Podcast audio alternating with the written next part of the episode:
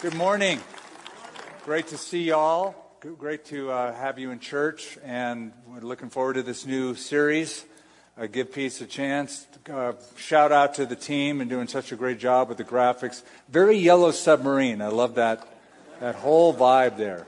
And uh, in your bulletin, by the way, we have given you a little pamphlet. It's called uh, the Peace Pamphlet. And what it does is it gives you Monday all the way down to Sunday to Saturday, a whole week's worth of things to apply to make uh, you a more peaceful person and to make the message something that is a real part of your life. So uh, take advantage of that. Turn in your Bibles, please, to the book of John, chapter 14, please. John chapter 14. Back in the 1990s, there was a very popular bumper sticker. Do you, you remember this one? Remember that on cars? Visualize world peace. So I remember when people started putting that on their car, and I was thinking, like, really? That's all you got to do?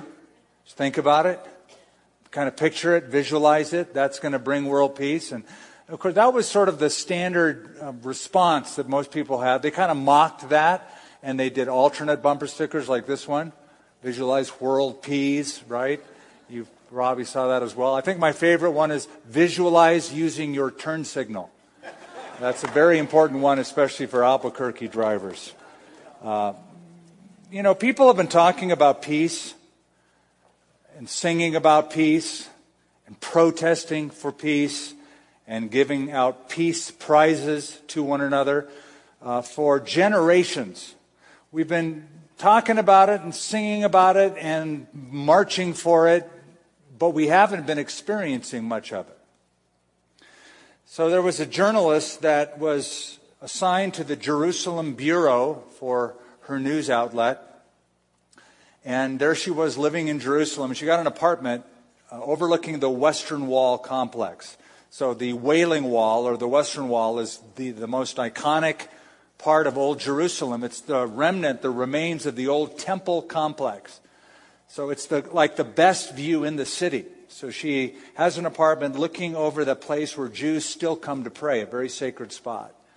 And so she would notice that every day this same man, an older gentleman with a beard and uh, the, the hat and the side curls, an Orthodox man, would come to the wall every day and pray. And she thought, wow, he would be a great interview. I want to find out who that is and talk to him. So she went down to the wall, to the western wall, the Wailing Wall, and she found him after he was done praying. And she introduced herself as a journalist, and could I have an interview with you? And he said, sure. So she said, well, how long have you been doing this? And what is it you pray for? He said, I've been doing this every day for 25 years. I come every day. And you know, when, they, when these guys pray at the wall, they just don't stand there and, and, pray. They move when they pray. They pray with such intensity, you know, and they shake and rock back and forth. So he said, I've been doing this every day for 25 years, and I pray for world peace. I pray for the brotherhood of all mankind, and I pray for especially peace in the Middle East. She was greatly impressed by his answer, and she said, So, how does it make you feel to come here every day for 25 years and pray? And he threw up his arms and he said, Like talking to a wall. when it comes to peace, I think a lot of people feel just like that. It's like talking to a wall. We talk about it, we sing about it, we march for it, but we just don't have it. Where do we get it? So I did a search this week in Google. It's something I like to do from time to time just to see what kind of results. And, and I, I typed in the word peace. And it came back with 1 billion, 390 million results. You think it's on people's minds? Then I typed in the two words, world peace. Got a similar number, 1 billion, 70 million hits. Then I typed in personal peace and got 1 billion 60 million hits. Then I typed in the words inner peace and spiritual peace, And both of those got a similar amount 215 million results.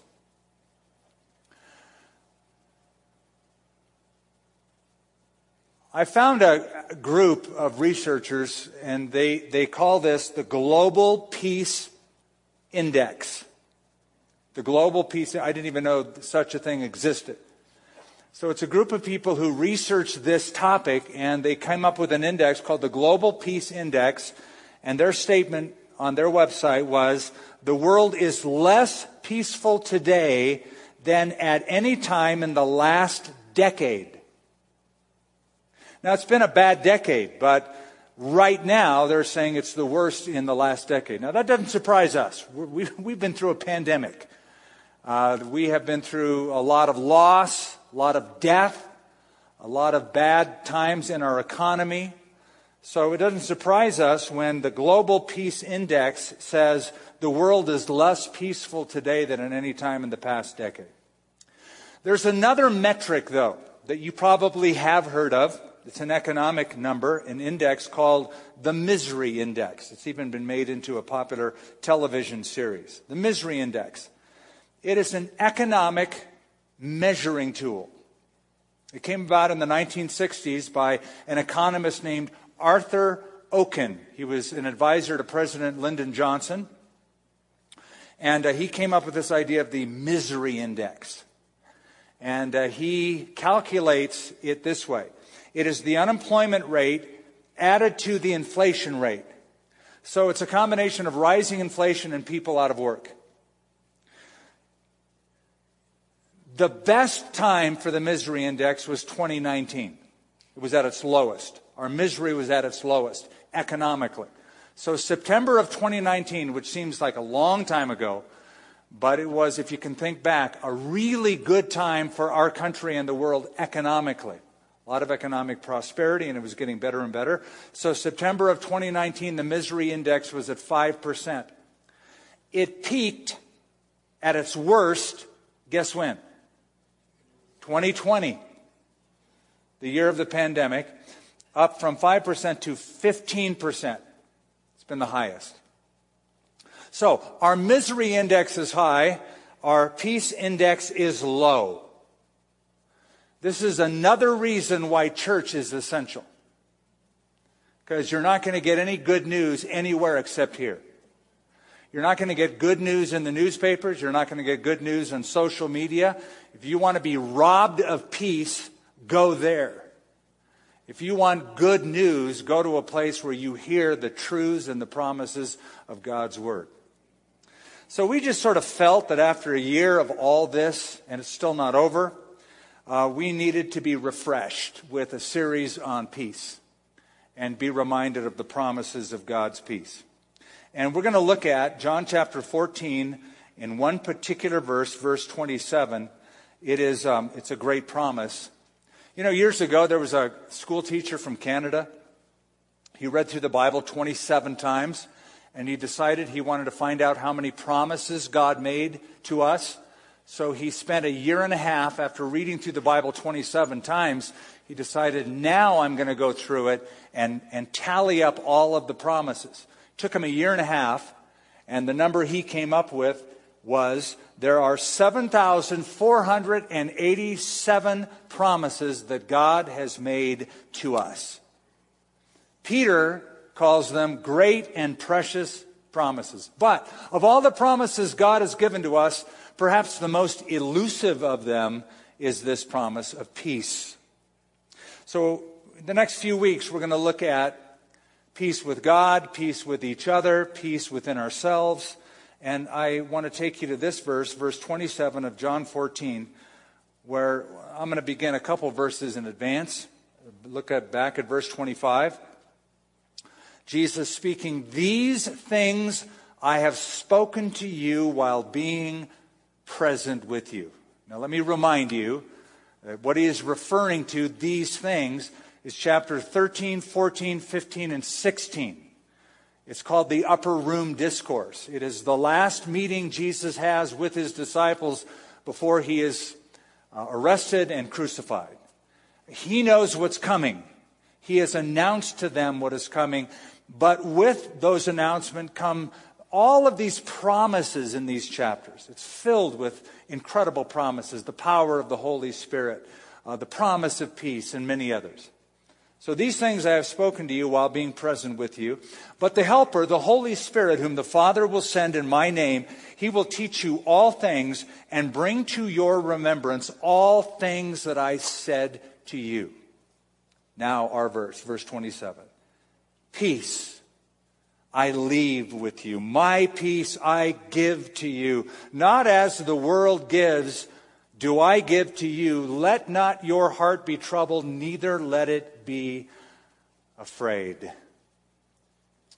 That's the verse we're going to camp on. It is such a monumental promise that I want to give you out of that single verse a fourfold description of the peace that Jesus promised his followers. Four aspects of this peace.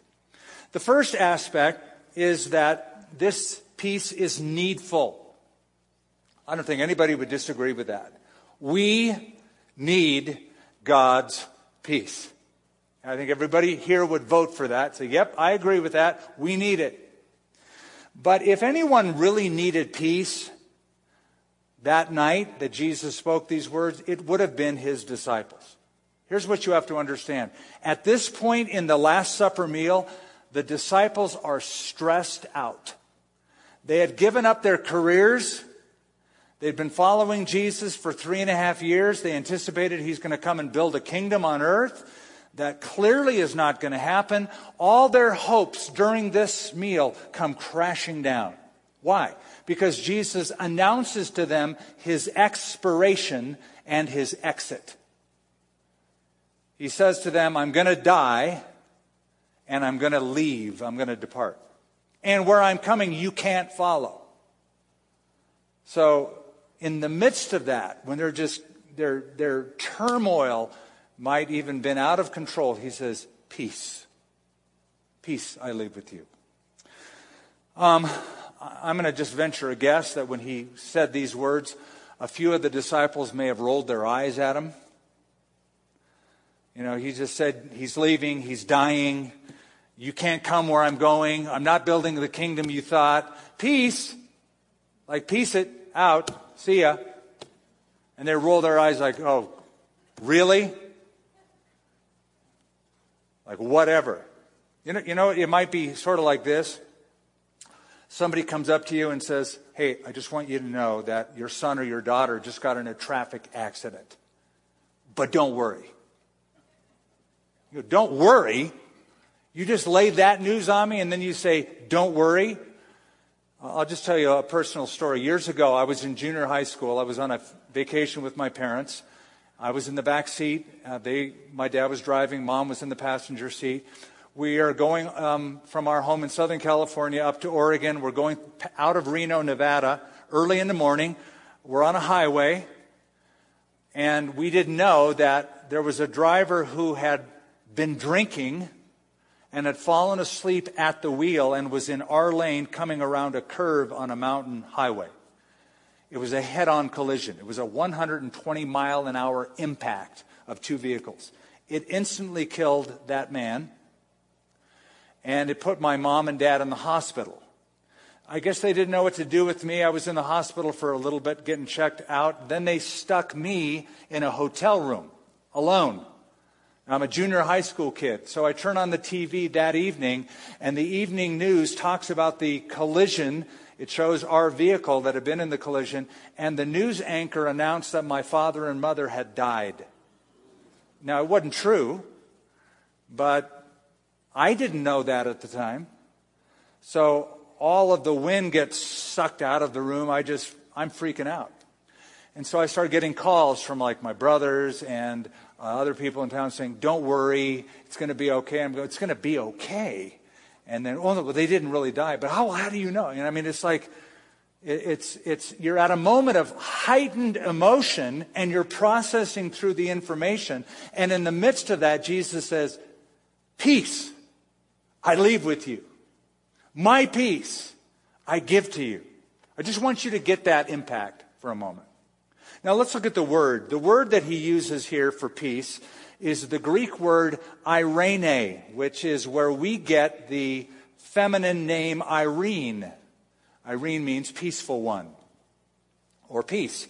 It is defined as an internal state of tranquility. It is when you are quiet and you have a restful mind. That's the idea of this word, Irene. It became a greeting, a common greeting to say to somebody, to say, Peace to you, Irene.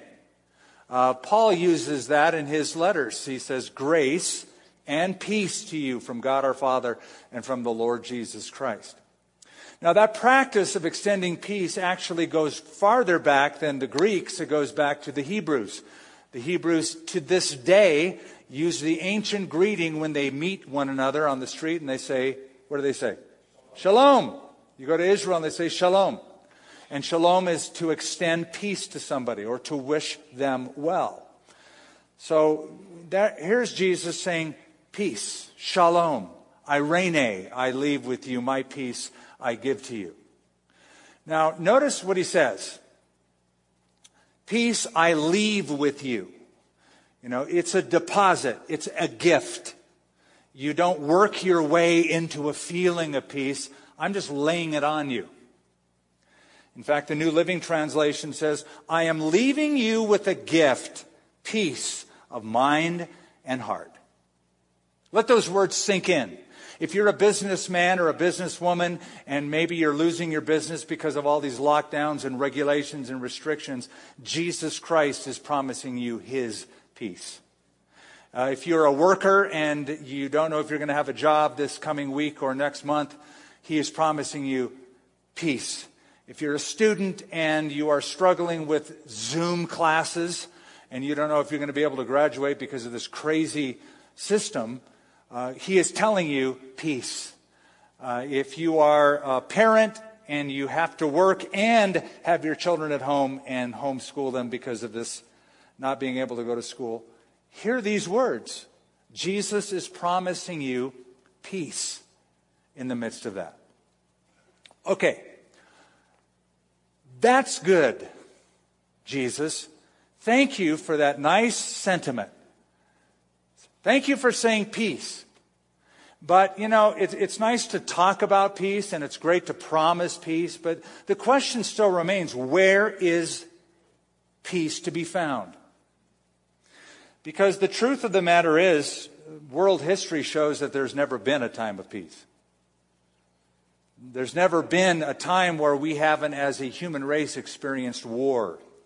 I read an article in the New York Times that was quoting Will Durant, the famous historian, who said, In 3,400 years of recorded history, the world has only been at peace about 8% of the time. So, out of 3,400 years of recorded history, the world, according to the article, has been at peace 268 years. And people say, well, you know how many peace treaties have been broken in that time? All of them.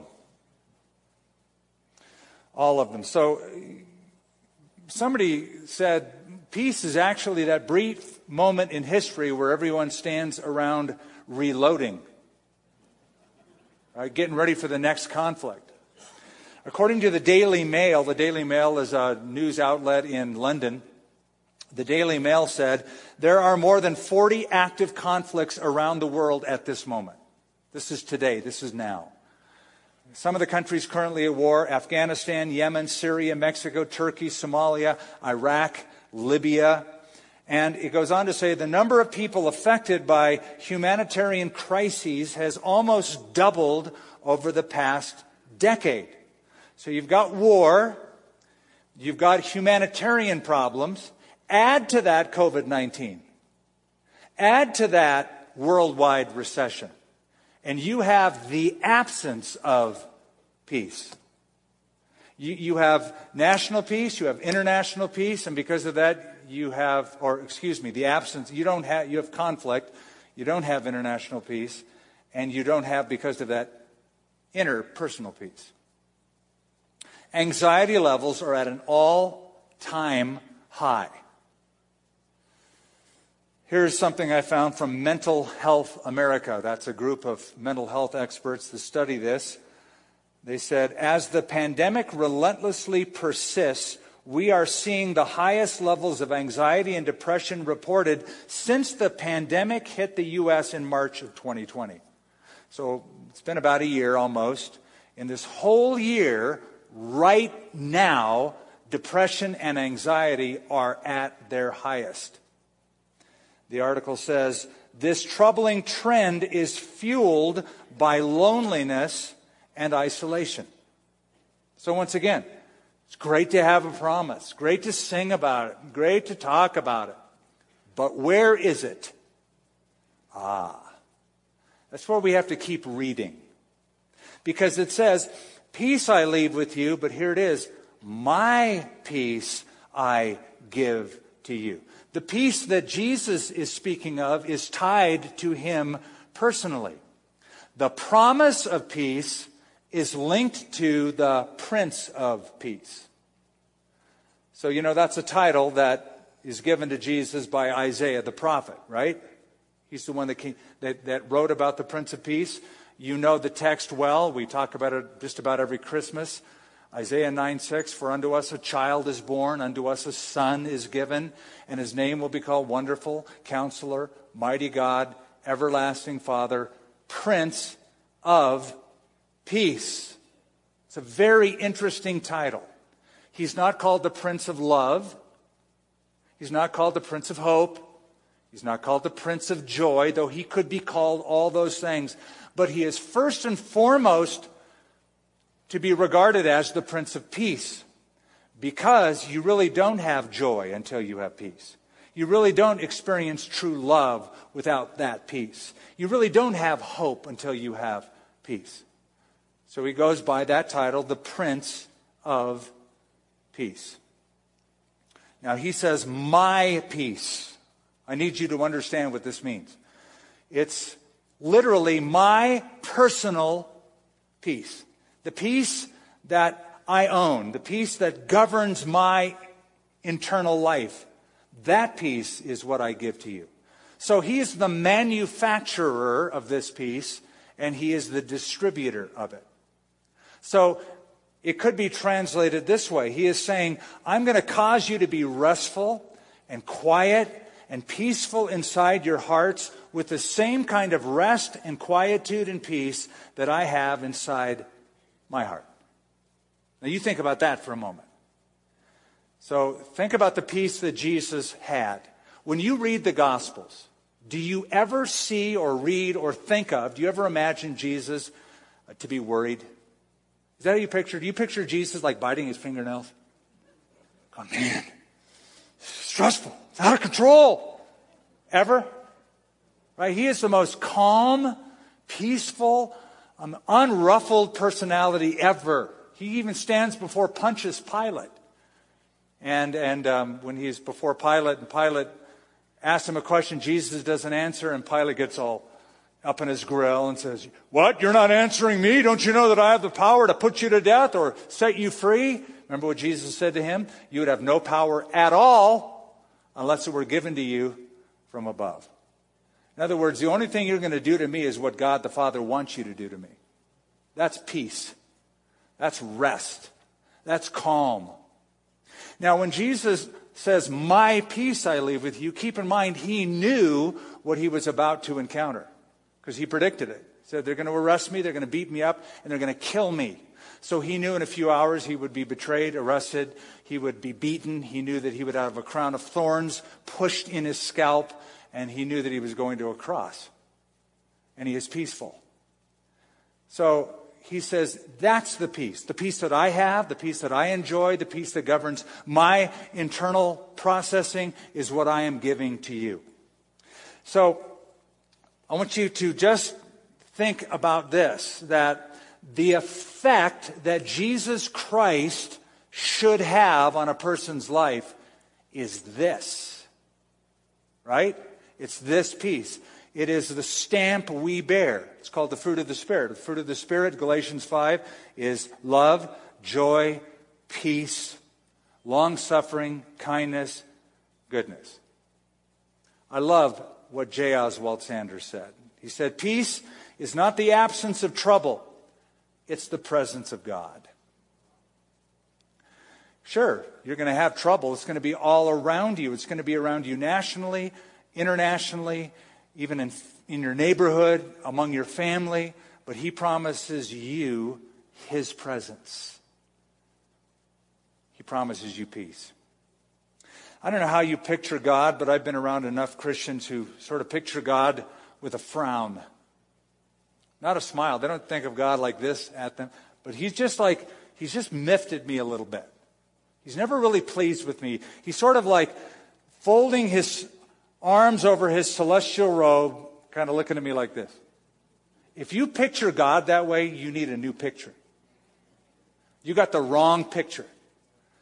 Because God said, even to his sinning people, the children of Israel, about to go into captivity, he said, For I know the thoughts that I think toward you, says the Lord, thoughts of peace, not of evil, to give you a future and a hope. You know that verse, Jeremiah 29 11. Now, at this point, it's good to divide peace up into two different categories we enjoy two kinds of peace. We enjoy the peace that comes with God. I'll explain that. And then we enjoy, subsequent to that, the peace of God. The first kind of peace, peace with God, is objective. The second peace, the peace of God, is subjective. In other words, the first, objective, means it's outside of us. You may feel it, you might not feel it. Irregardless, it's there. It's a transactional peace. Whereas the peace of God is something that is subjective. You feel it, it's experiential. So, peace with God comes when you come to Christ.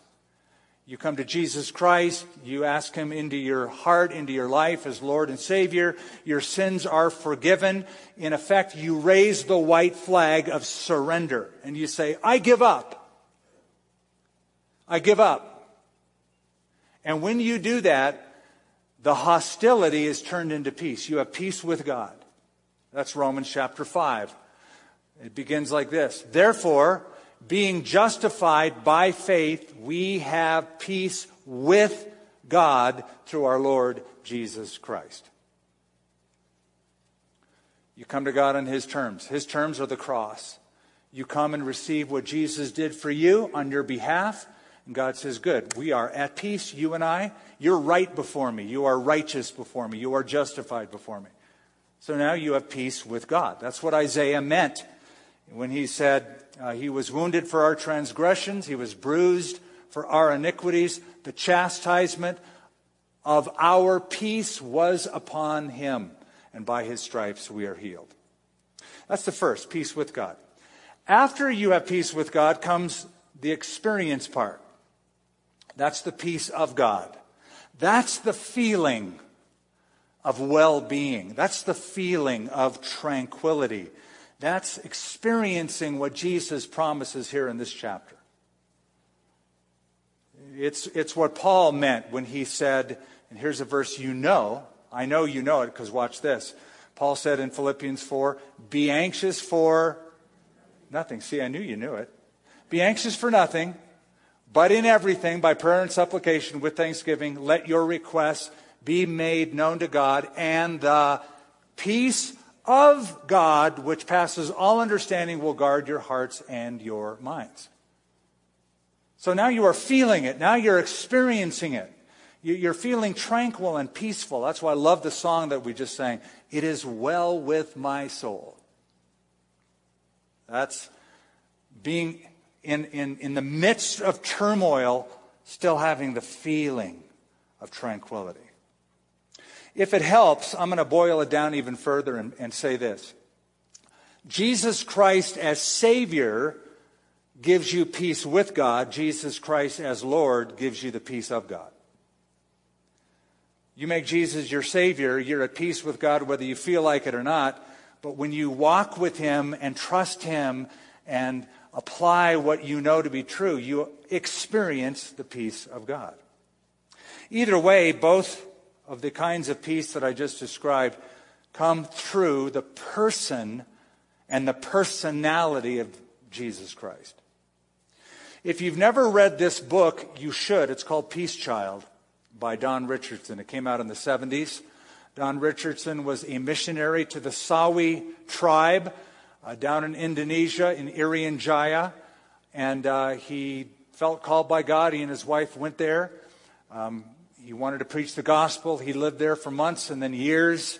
He even developed a language, a written language for them, so he could translate uh, some of the gospel in their language. And he just loved them.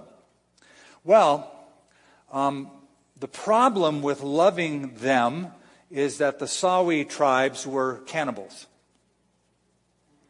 How do you love your next door neighborhood cannibal? Headhunters. And so he was there trying to share the gospel with them without any success at all. He was about ready to give up because he discovered that the Sawi villages, the tribes, were always warring with each other. They had no peace. And um, they extolled things like revenge and murder. Those were noble traits in those cultures. If you murder somebody, if you exact revenge, that's good. Whereas acts of kindness were seen with suspicion. So good luck trying to love on them and be kind to them because they don't respect kindness, but give me a head on a plate and you're a good guy. Right? So that's, that's tough. So he didn't quite know how he was going to share the gospel with them until he discovered the key. Though they viewed acts of kindness with suspicion, there was only one act of kindness that they really respected, and that is when one village, one tribe, gave a baby boy of theirs to the other village. When they gave that baby boy to the other village, as long as that child was alive, there was peace between the tribes. It was called the peace child. He goes, That's it. That's my key. So he told them about God's peace child, how God gave his son to our tribe, and that he is still alive because he rose from the dead. And that transformed their understanding. And to this day, there are vibrant, vibrant Christians and churches in that area. The point is, God makes peace through his peace child, the Lord Jesus Christ. So this peace is needful and this peace is relational. Let me give you a third aspect of this promise. This peace is incomparable. For, notice verse 27, when Jesus said, Peace I leave with you, my peace I give to you, the next phrase is, Not as the world gives, do I give to you. In other words, this is an otherworldly peace. You'll never find this kind of peace in the world. Or you might say, the peace that I promise is out of this world. And in the truest sense, there is no real peace to be found in this world. The Bible says that we in our natural state are at enmity with God, that there is hostility from the moment we are born with God. You may not feel that. That's irrelevant. It is a fact. There is a hostility. We're at enmity with God. Now, people might try to play that down, like the false prophets in the Old Testament who came along during Jeremiah's time and, and said, Peace, peace. And Jeremiah shot back at them and said, You are healing the hurt of my people slightly by saying peace, peace, when there is no peace. Jeremiah said, There's no peace. God's going to judge this nation and bring them into captivity. But these false prophets are saying, Oh, no, it's, it's peace. Now, the world may offer um, a momentary experience of a peaceful feeling. Uh, you, apart from Christ, might have fleeting feelings of tranquility. You might find it in a romantic relationship. You might find it on a good vacation. You might find it in a new purchase of a car or something you've saved up for. Hey, you might find it in a good cup of coffee. I find a lot of peace in a really well roasted cup of brew. But it is momentary. And all of those things are substitutes. It's a pseudo peace. It's what one author calls the bliss of ignorance. That's worldly peace, the bliss of ignorance. Because if an unbeliever understood what awaits them, they would not enjoy a single moment of peace. All that they have to offer is something momentary and transitory. Jesus offers something that is long lasting, that is everlasting. Many years ago, over a century ago, you've heard me talk, talk about D.L. Moody, Dwight Lyman Moody, the evangelist and pastor from Chicago. He was on a um, evangelistic kind of a tour. He was preaching with another evangelist in a town. People from the town were coming to hear them speak and hear the gospel. One man was coming every night, but he was under the conviction of the Holy Spirit, and he was so angry and wrestling with what he heard. He finally wrote one of the evangelists who was with Moody this letter. Look at it. He said, I wish you and Moody had never come to this city. Before you came, I wasn't troubled about my sins. You talk of peace and joy, but you have turned my soul into a living hell. I can't stay away from the meetings, and to come to them only makes me worse. You promise salvation, but all I find is torment. I wish you'd leave, then I'd get back my old peace. Listen to that. I want my old peace. I want that dumb little substitute feeling that I had before you guys came to town and told me about your Savior. Give me my old peace. Sir, you don't need your old peace. You need His peace. And His peace comes from receiving the Savior who promises you His own personal sense of calm and peace. So this peace is incomparable. You won't get it anywhere else. Fourth and finally, the fourth aspect, this peace is responsible. Now, this is interesting because look at verse 27 again. It says, Let not your heart be troubled, neither let it be afraid.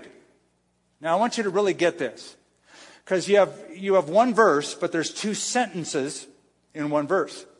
The first sentence is a promise, the second sentence is a command.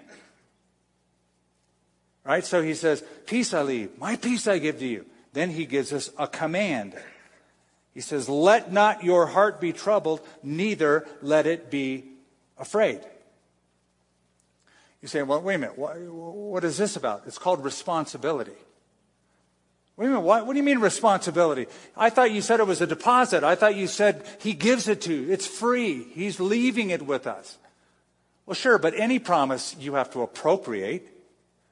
I mean, that's the way it is in all of life. If you could have a million dollars in the bank, but if you don't take money out of the bank, it does you no good.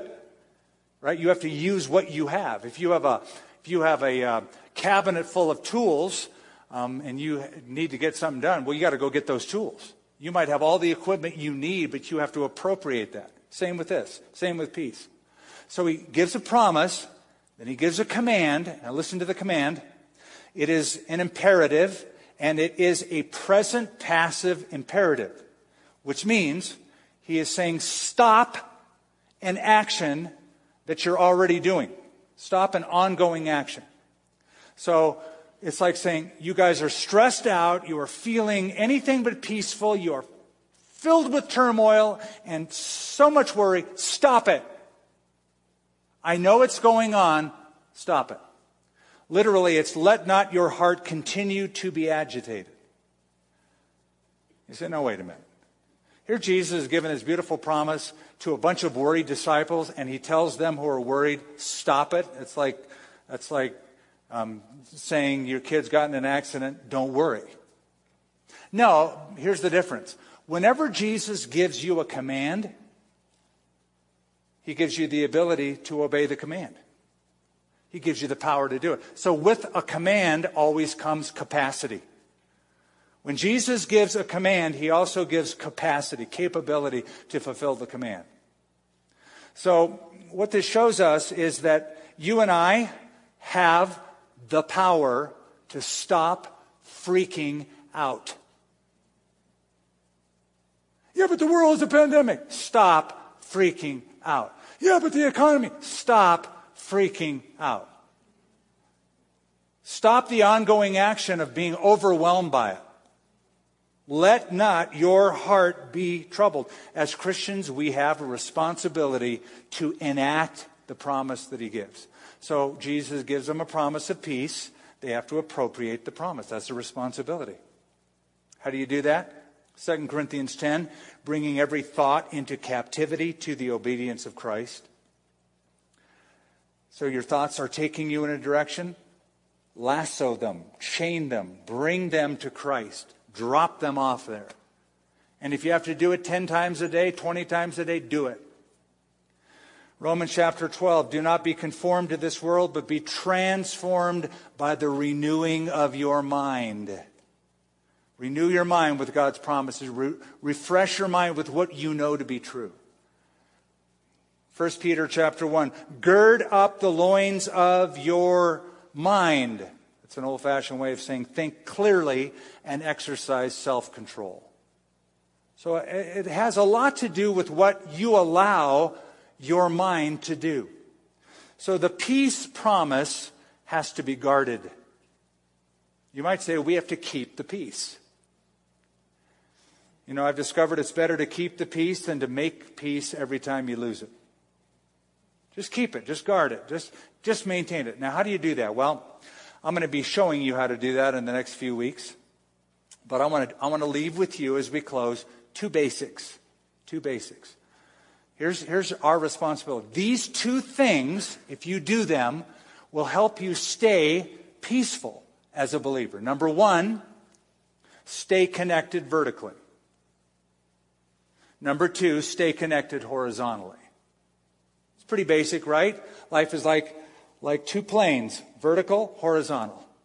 So stay connected vertically. That's your relationship with God. Jesus said in John 15, Abide in me.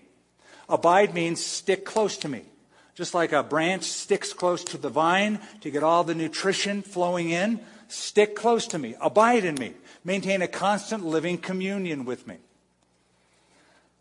Go over to John 16 for just a moment. Look at one verse. John 16, 33. Just flip a couple pages to the right.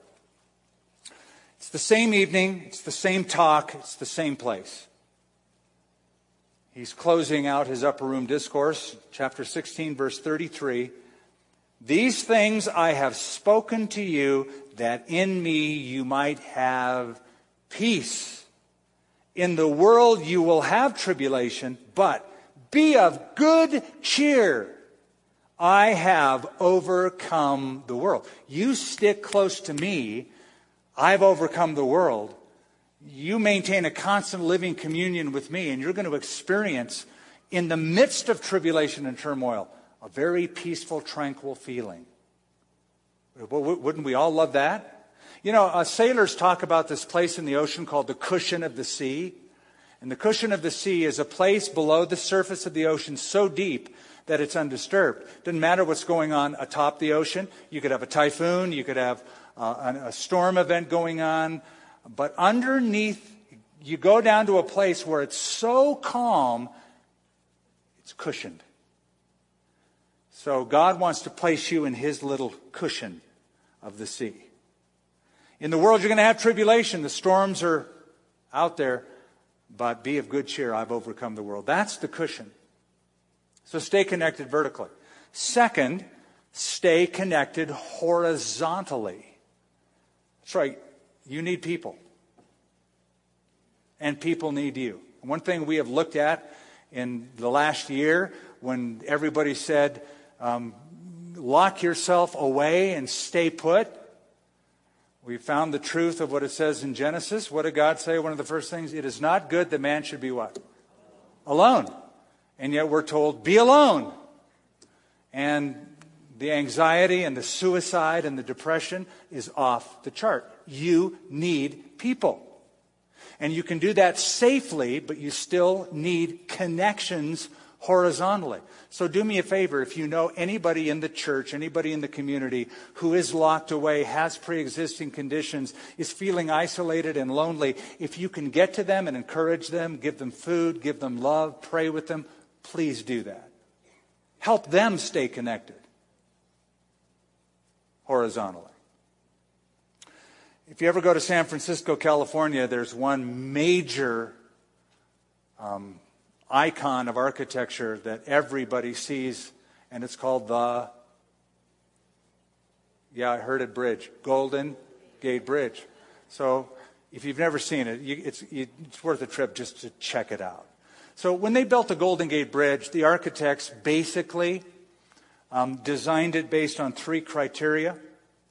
One is called dead load, two is live load, and three is wind load. So the dead load is just the weight of the bridge itself. It's a suspension bridge, so they take the weight of the unit itself. That's dead load. Live load is the traffic that travels across it. So think peak traffic, trucks going back and forth. That adds weight and stress. Third is wind load. It's on the coast, so you get prevailing winds and you get storms.